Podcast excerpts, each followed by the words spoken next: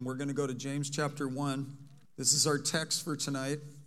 James was a bondservant of God and of the Lord Jesus Christ to the 12 tribes who are dispersed abroad. Greetings. So this gets right to the point. The first introduction is the writer. Can anybody tell me who the writer might probably be? People are always wondering who wrote the book of Hebrews, but we have no wondering here. It's James. Now, who is James? For a quick summary, I'll just give you a little bit of background.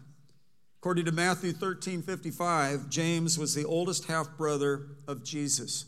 It's the Lord's brother. In 1 Corinthians 15 7, he was one of those who witnessed Jesus' appearance uh, following his resurrection. In Acts chapter 1, verse 14, he was among those who assembled together following the ascension. And then also, he awaited the outpouring of the Holy Spirit with the 120 in the upper room. And then later he became the leader of the believers in Jerusalem. And in Acts chapter 15, verse 13 through 19, there's this amazing little niche of resolve where Paul and these guys had, there was conflict with the Pharisees and the Sadducees. They felt like the new believers needed to be circumcised and be in the law. It was called Judaizers, where there was, they were holding on to the rigidity of the Old Testament, and Paul and Barnabas had to go submit to James. They all talked about it. The church sent him there. It was one of those first uh, expressions of necessity to assess the soundness of the doctrine and, and bring some order to things. And it's interesting that these guys, Paul and all these guys who in and of themselves had an amazing responsibility, amazing level of uh, delegated authority, submitted to James, and they all talked amongst themselves, laid things out scripturally, prayed, and then James finalized. And it really underscores the responsibilities of spiritual authority. So, James is an interesting, godly, amazing brother. And uh, he was a Jewish believer, and therefore his focal point of life was God and his holy and reliable word. So, he grew up from childhood with this central truth uh, the, the Word of God was faithful and true. I'm certain he meditated on Psalm 34, verse 19. Many are the afflictions of the righteous, but the Lord, everybody say, but the Lord, delivers him out of them all. So that promise heightened James' awareness of two things. And this is what I want to bring to you. Number one, the inevitability of problems, and I don't want to spend a whole lot of time on that. Anybody honest in here has been through and encountered troubles, disappointments, challenges, have been overwhelmed, you know, I get that. Let's it's reality. And and many are the afflictions of the righteous. Number 2, the second heightened point that James got a hold of was the certainty that God will work things out. Come on. He'll work it out. God is our refuge and strength, Psalm 46 1, a very present help in trouble. Who has found that to be the case a time or two? It's awesome. God is a, very present help in trouble, and we can trust Him. This is why we've run to Him. We didn't run to Him because we had some sort of predisposition to be religious. We ran to Him because God drew us, God brought a conviction to us. I was so lost. I was so lost, and I, in my lostness, I now recognize just how God was, the Holy Spirit was convicting me of sin, but not just of sin. God is not the condemner. Condemnation comes in and puts an adverse sentence over us and makes us feel guilt and gets us stuck. You're bad and you're poor performer and you're awful and so forth. And it gets you stuck. It doesn't prompt you toward advancement. Conviction, however, it's similar. God will come in and go, man, he'll jerk the slack out of us. He'll show us, hey, this is not pleasing to me. This is this is off. Thank God it's his kindness that leads us to repentance. Conviction leads us to change. There's a, so there's a big difference between conviction and condemnation. And when, and this is interesting too, they, the devil will try to piggyback off of conviction and then bring us into condemnation. And uh, so we have to learn from that. With all that said, I come back to this text. Consider it, says in verse 2, consider it all joy. Count it all joy, my brethren, when you encounter various trials. And in my margin, it talks about temptations or tests Count it all joy when you encounter various temptations, tests, or trials. And why? Knowing that the testing of your faith produces endurance. And let endurance have its perfect work, perfect result, so that you may be perfect and complete, lacking in nothing. Now, where does all this temptation come from? The tempter. And then we know that no one, when there's tempted, is being tempted by God. In fact, it says in verse 13, let no one say when he is tempted, hey, I'm being tempted by God. For God cannot be tempted by evil, and he himself does not tempt anyone. Wow. So here we see when we encounter various temptations, tests, and trials, we are mandated as Christians. James brings us to, to the point hey, don't get somber, don't get melancholy, don't blame God, don't back off, don't hesitate, don't go dreary, don't get all melancholy but actually count it all joy. Consider it an opportunity because you know that in everything we're to give thanks because uh, we're called to be people that praise God and not just bemoan uh, and articulate the problems of life. And hey, guys, listen, the world is so messed up, and the world is even beginning to know it. There, there's an, a level of honesty that's starting to break out among of the lost generation, and it precipitates revival it, it precipitates harvest. People are going to get so desperate, they're going to go, maybe I'll try Jesus. I've seen it before. I was a, a participant in a, a, where God brought a lot of disenfranchised, lost people uh, into the kingdom of God, young and old, and uh, everybody in between. We're in another moment. Hallelujah. Hallelujah. David said, When I consider the moon and the stars and what you've created, what is man that you're so mindful of him? And the Son of Man that you take thought of him? Let me just tell you, God really deeply loves you. God really deeply loves you. Surrender to this notion. That's why we can count it all joy when we encounter various temptations, tests, and trials, knowing, and this is what we're here for, to, to just continue to reiterate the knowledge of Him. Grace and peace is multiplied to us in the knowledge of God, it's knowing Him. I've been around people who have prayed amazing prayers and got fascinating, phenomenal results. In fact, I've been pondering this how a family prayed for their, one of their offspring, and God provided a radical miracle. With man, it looked impossible, but God turned it around. Look around you. You're seated amongst the ranks of the redeemed. Let the redeemed of the Lord say so. In fact, you're in the ranks of the overcomers we overcome. Whatever is born of God overcomes the world, it says in 1 John chapter 5. One of my favorite victory verses. And this is the victory that has overcome the world our faith. It's great to have faith. Patsy and I encountered a beautiful couple, spirit filled couple in the 1970s, TL and Daisy Osborn. They were pioneers in global evangelism. They had such giant faith, and they, they were challenged they went to places like India and they didn't get good results, but they did not quit. They were undaunted. That's what I'm so intrigued by. There are photos of them when they went before the revolution in Cuba, where they were preaching in bullfighting rings with full, big, giant crowds. He, he, they had the knack spiritually to go into a door before it was closed and uh, before they, they knew what was happening geopolitically. Uh, TL told me that he went to Uganda and a helicopter came in. They were doing preliminary planning to reach out to that beautiful nation. Helicopter came in, a bunch of military looking people marched up to him, and uh, this guy walked up to him that looked official and started, you know, being real domineering with him. And the way TL described this to me, it was fascinating. As a young, developing minister, I was grateful that this person came along and imprinted what he did into my life. This guy had a had a rarefied concept about the things of God and the calling of God, the, the spirit filled life, and the necessity to share the gospel with people with signs following. So he was describing this to me. It was Idi Amin, the terrible genocide guy that, and he walked up and tried to manipulate TL. I want to sit on your platform as you're doing these meetings in this country. And TL said no. So TL said no to Idi Amin before a lot of this stuff was disclosed. Hallelujah. Hallelujah. Guy was fierce. And Patsy and I were uh, assigned to tend to them and for hospitality and drive them to and fro from the hotel. And we got the privilege of being with them on a number of occasions. He and Daisy were sitting in the car, and uh, I, you know, I said, "Hey, may I ask you a question?" And he said, "Sure." And I said, "Have you ever been depressed?" He said, "Depressed? Never."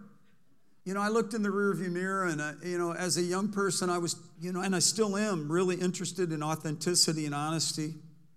And I listened to him, and he he said, No, I've never been depressed. And, and uh, you know, and I, I wasn't prompting him into any direction. But finally, Daisy said, Well, if you mean, you know, and she started to describe one battle after the other after the other that they had endured through the course of their lives, life in ministry. And in fact, while I was looking at them in the rearview mirror, they had just gotten a book by a, a, a guy who was attacking them by name in the book. And I watched them in the rearview mirror as they were reading it, and she would just say, Poor devil, poor devil. It was handy for me to see that because it just showed the substance of where they were at at this point in their lives. And, uh, you know, she said, Well, if, if you mean depression by this, she said, I was pregnant five times and I only have one child. And then they, they named off a number of things some miscarriages, and then the loss of a son through uh, Vietnam and substance abuse. And they weren't belittling to me. They just, in fact, at one point, he said, I'm not going to play up all my trials. I'm going to count it all joy when I encounter trials. I'm not going to use it as a badge of whining and to solicit pity. And I really learned a lesson there because he wasn't in denial about the problems. He was just plowing through, doing what Paul said rejoice in the Lord always. And again, I say rejoice. And you know, in a room like this, there are all kinds of different types of personalities. They even have a personality type, a melancholy, and uh, which I think is really weird because somebody said melancholy is when your head is like a melon and your face is like a collie. you know, just that you don't want to embrace that, you know. But regardless of our personality type, you know, there's some things that God calls us to that transcend all of that. And that, that, this is this invitation to count it all joy, my brethren, when you encounter various trials. Because you know, we know that God is going to work stuff out. We know that the testing of our faith produces endurance. I was interested in, because I was in California uh, when I was a child, a lot of uh, our history was in the gold, about the gold rush, Eureka, you know, that word and all that stuff. And so they did a lot of teaching about the gold rush days of the 1800s. And, uh, and then I, you know, I heard about these prospectors who would, they'd go out and they would get territory and they would they would dig through dirt and they would dig for the mother lode. And then they would, they would refine the dirt. They would render down the, the ore. Then they would throw a fluxing agent into the fire and it would refine and purify, and they would get pure 24 karat gold. And uh, that was why there was such a rush and why so many people live out there. And uh, I think the trying of our faith with fire, with testing, with challenges produces something that is precious before God, and that's something called endurance. The Bible says, Those who endure to the end shall be saved. How do you have durability? How do we stay the course? How do we have longevity? Well, first of all, I, I'm grateful that in my early Christian life, I encountered people who had been there, done that on such a level, and were emerging in later years of life and in addition to the Bible stories of people like Caleb and Joshua who thrived in all the increments of their lives, including old age, I had modeled for me, thankfully, some key people for which I am so grateful. I am so grateful. I wouldn't be here if it hadn't been for their testimony when I was a young person because they modeled something for me. They weren't in denial about the troubles of life, nor is James, nor was the writer of the psalm. Many are the afflictions of the righteous, but the Lord. Everybody say, but the Lord. And this, after all, is who we're pursuing today Jesus, the name above all names, a powerful name. What a wonderful name it is. Hallelujah. While I, while I was praying here earlier and I was praying over the chairs, I was praying for you. And, and uh, I believe God's stabilizing you, shielding you, protecting you, covering you. It's awesome. I just feel, I want you to know I've been praying for you. And it's, it's awesome just to be able to walk through here and lift each other up and pray for one another. I just think it's something, it's no small thing. We, we should rejoice. We, we should rejoice that we just even get to be here. We're still breathing. Reach up and feel your carotid artery, see if it's pumping. If it's still pumping, you're alive, and there's more for you to do. Hallelujah. In everything, give thanks. Thank you, Lord. Everybody say, Thank you, Lord. Thank you. Thank you. For this is the will of God in Christ Jesus concerning you. We are to be thank you people. We are to be thank you people that go through life thankful. In everything we give thanks. Thank you, Lord. Thank you, I get to be alive. Listen, if you had dysfunctional parents or abandonment, you never met your biological father, uh, you had trauma, at least thank God you were born. If that's all you can do, just, well, thank God I'm here. You may not have a whole lot to be thankful for, but thank God for that. Thank God. In everything, give thanks. Paul said, Rejoice in the Lord always. And again, I say, Rejoice. And he wrote that from a terrible prison in Rome. Listen, what I pr- appreciate about my mentors and what I appreciate about the Lord's brother James is he's saying, hey, you guys, right out of the, this is a, an amazing book. Chapter three talks about bridling your tongue. And chapter five talks about the effective prayer of a righteous man avails much and so forth. But man, it starts out right out of the chute Count it all joy. All the introduction, count it all joy when you encounter various temptations, tests, and trials. Take a deep breath and say, Thank you, Jesus. That's not sadomasochism. God is not sadistic, nor are we being prompted toward, boy, I just bring it on. I'm a glutton for punishment. None of us are. We, none of us like pain. And yet we know that God causes things to work together for good but I want to just read through this. Let endurance have its perfect result, so that you may be perfect and complete, lacking in nothing. That sound good to you? It says, But if any of you lacks wisdom, let him ask of God. Wisdom for direction, wisdom about your kids, wisdom for your finances, wisdom about the country we live in right now, wisdom about our city. I'm glad I'm married to a lady who just felt led to pray for St. Louis. As she was getting ready to do that, I was feeling a responsibility to intercede and cover our city. So she already picked it up. We didn't talk about it. Hallelujah. We're having church. God is looking for us to pray for all men, but especially for those in authority over us. So, and, cover these things with prayers, entreaties, intercessions, giving of thanks. We're to be a prayerful people. Come on. And pray in faith and pray with confidence and count it all joy. Highest form of prayer is praise. We're entering into his gates with thanksgiving. We're not making a bunch of petitions. We're just saying, God, you are God and you always will be God. God, God, God, God, God, God. Hallelujah, God. This great, big, beautiful God movement is happening and we get to be part of it. None of us are cut out for religious routine or ritual. There's no other religion that where you're filled with God the word enthusiasm means entheos, it means God in you. The, the whole mystery of the ages is Christ in you, the hope of glory. And all these things we overwhelmingly conquer. In fact, one of my other favorite victory verses is Greater is he that is in me than he that is in the world. What's in the world? Devils, darkness, oppression, lostness, overwhelming weirdness that produces insecurity and pain. Yet we lift our eyes to Jesus, we look unto Jesus, we reach out and receive. Hallelujah. Couple of kids in the church, one wants to move to one place, one wants to move to the other. I pray wisdom on them. Young people in the beginnings of their life, in this early stage of their life, ask for wisdom, for guidance, and we rejoice in it. Hallelujah. You might be in a season in your life where you're in a career change or a job change. You could pray for wisdom you get alarming symptoms in your body, you could step up and go, God, by Jesus' stripes, I'm healed. And usually we don't feel like we're the ones that wrap our heads around the whole message of healing. We think everybody else does. But man, I feel basically beat up. However, God takes our beat upness. He is not repelled by our weakness. He's attracted to our weakness. Let the weak say, I am strong. That, and therefore, we're all candidates for breakthrough because greater is he that is in us than he that is in the world. There are eight verses in Revelation that address the believers as overcomers. Those who endure to the end shall be saved. Say this with me I believe I receive. Testing of your faith produces endurance. It, it, produces endurance.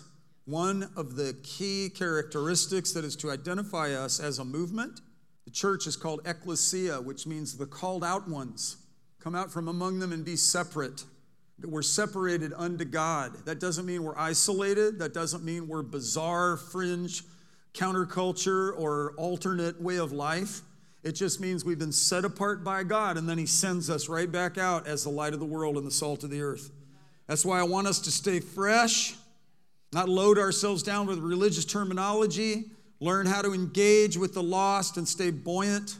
By the way, that was the thing about TL and Daisy Osborn as I interacted with them and took them to the airport, I remember TL, the way he carried himself, the way he treated people. James is not some sort of illustrious elitist. He's a guy saying, hey guys, yeah, I'm the Lord's brother. I was at the ascension. I heard, you know, I was at the, the crucifixion. I was in the upper room. But you know what? Count it all joy when you encounter various trials. Yeah. He puts us in touch with this thing of life is, it's not ideal. Because of the fall of man, there is massive warpage. And that's why it's so wonderful that we have this haven of the Word of God that we could go to it and we're safe. And for those of us who've lived any amount of life, there are times when it's just absolutely overwhelming.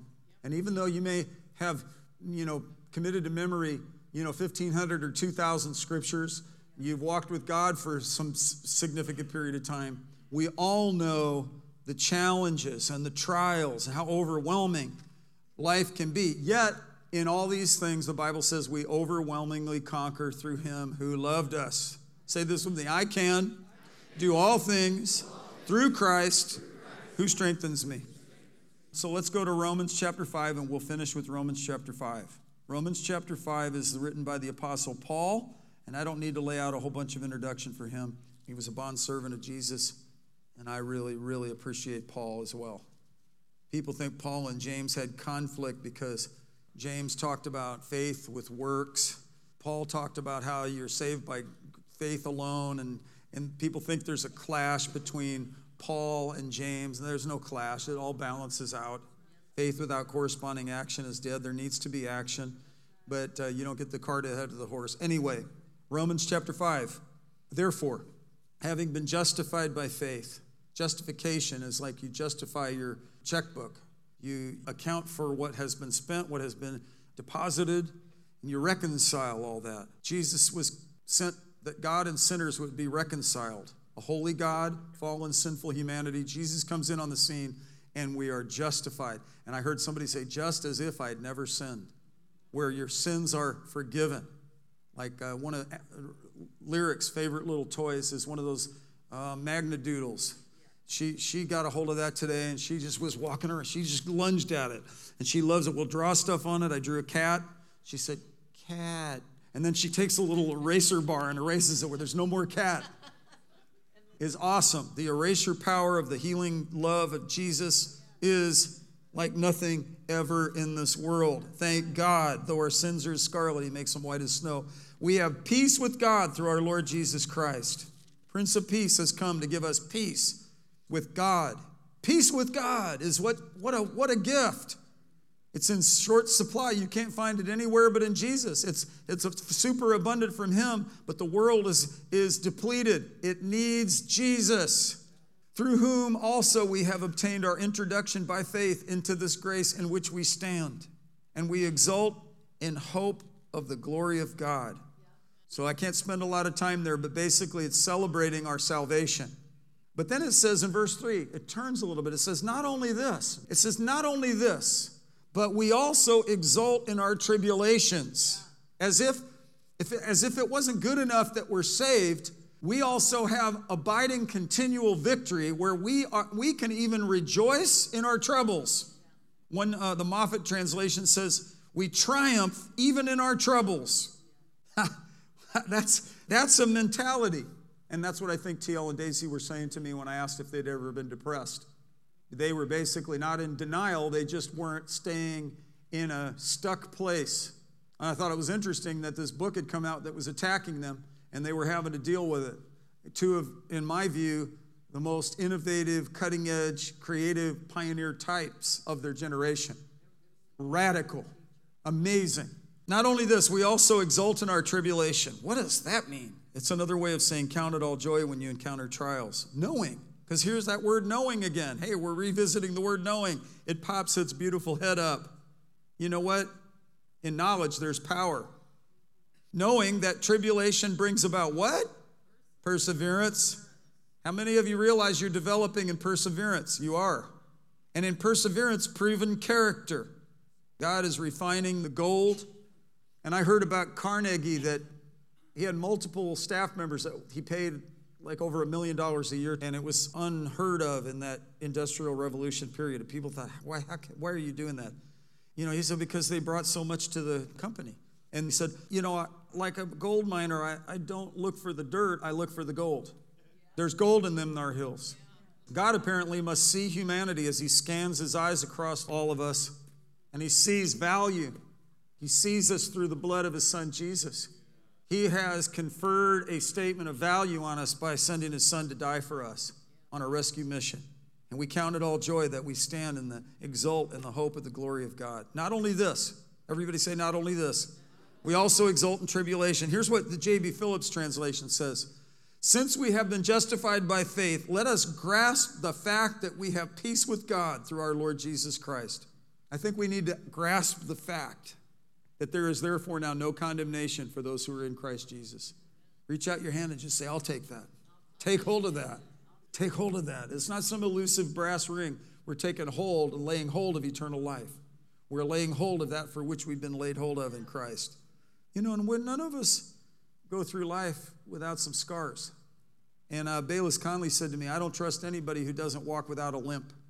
And I grew up with a man who had a limp his whole life. Never milked it, never played it up. And the farther I go in life, the more I realize, wow, I rub shoulders with champions. But you know, I realize that tonight. I'm rubbing shoulders with champions right now because the Bible certifies you as more than a conqueror, as an overcomer. And it, it took something for you to be here and have be in this moment. Say that with me. I am more than a conqueror. huper nikao, it says in the Greek. Hyper conquerors.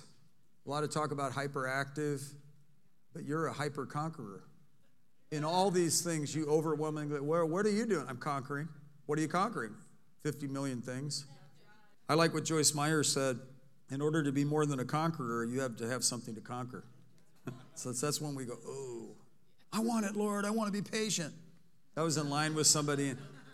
I was in line and somebody was just standing there, and the people, the clerk was not knowing what to do, and the people up ahead of us were ordering like two weeks worth of food. You know, we just wanted a cup of decaf or something.